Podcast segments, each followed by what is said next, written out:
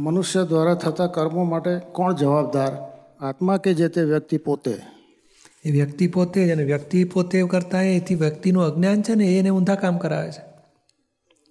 વ્યક્તિનું જેવું જ્ઞાન છે એ પ્રમાણે ઊંધા કામો કરે છે કે સીધા કામો કરે છે. એની પોતાની સમજણ અને જ્ઞાન પ્રમાણે પોતે કર્મ બાંધે છે. બાકી સંજોગો તો નિમિત્ત છે, માણસો નિમિત્ત છે આજુબાજુવાળા. પોતાની અણસમજણ, પોતાનું અજ્ઞાન એને ઊંધું ચલાવે છે.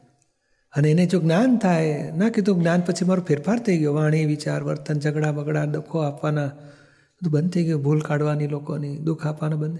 એ પોતાની સમજણ બદલાઈ એટલે ફેરફાર થયો. એટલે પોતાના કર્મ માટે પોતે જ જવાબદાર છે. કર્મ બંધાય છે પોતાના અજ્ઞાનથી. હવે બીજો ભાગ લઈએ કે આજે આપણે જે જોઈ રહ્યા છે, પાંચ ઇન્દ્રિયથી જેટલું અનુભવમાં આવે છે કેટલાક વાણી બોલે છે, વર્તન કરે છે, કેટલાક ગુસ્સો કરી નાખે, એ બધુંય ખરેખર કર્મ ફળ છે. કર્મ બીજ તો બહુ સૂક્ષ્મ હોય. એ સૂક્ષ્મ હજી ધારો કે પાંચ હજાર દાન આપ્યા, તો મેં થાય ને.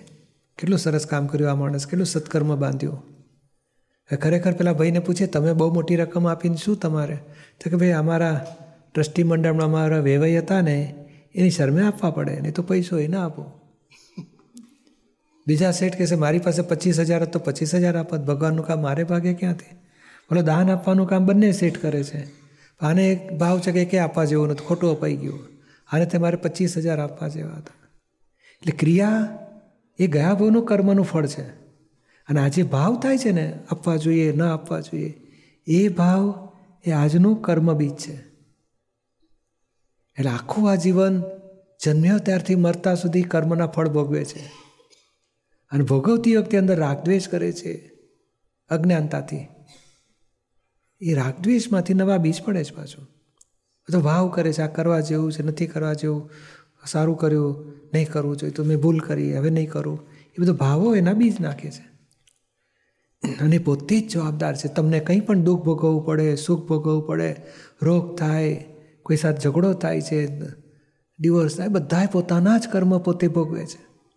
કોઈનો દોષ નથી. નો બડી ઇઝ રિસ્પોન્સિબલ કોઈ ભગવાને કર્યું નથી કે કોઈ માણસે ગુનેગાર નથી. આપણી જ અણસમજણથી આપણે કર્મ બાંધ્યા છે અને આપણે જ આખી જિંદગી કર્મના ફળ ભોગવીએ છીએ. બાકી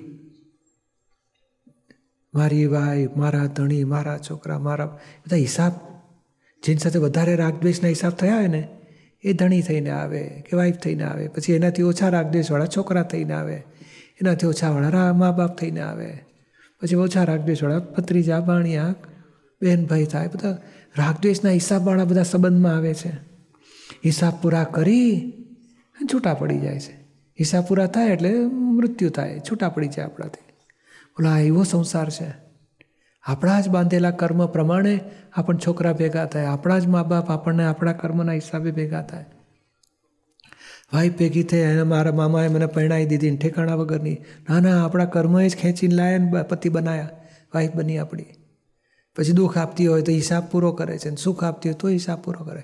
હિસાબ પૂરા કરવા માટે આ કુટુંબી બધા ભેગા થાય છે. એટલે ઘર ઘર એ કર્મો ખપાવવાની દુકાન છે. આપણે એમાં મારું ઘર, મારું ફેમિલી અરે ભાઈ, આ તો કર્મ ખપાવવા માટે છે. કર્મ ખપાવીને પછી મોક્ષે જવા માટે જીવન છે. જીવનનો ધ્યેય શું? મનુષ્યપણાનો ધ્યેય. તો કે છૂટવું, મોક્ષે જવું. અને મોક્ષે જતા આજે કર્મ બાંધેલા, એના ફળરૂપે આ સંસાર ભેગો થયો છે. હવે નવા ન બંધાય, પાછલા પૂરા કરીએ ક્ષમતા ભાવે, તો પૂરું મોક્ષ થશે આપણો.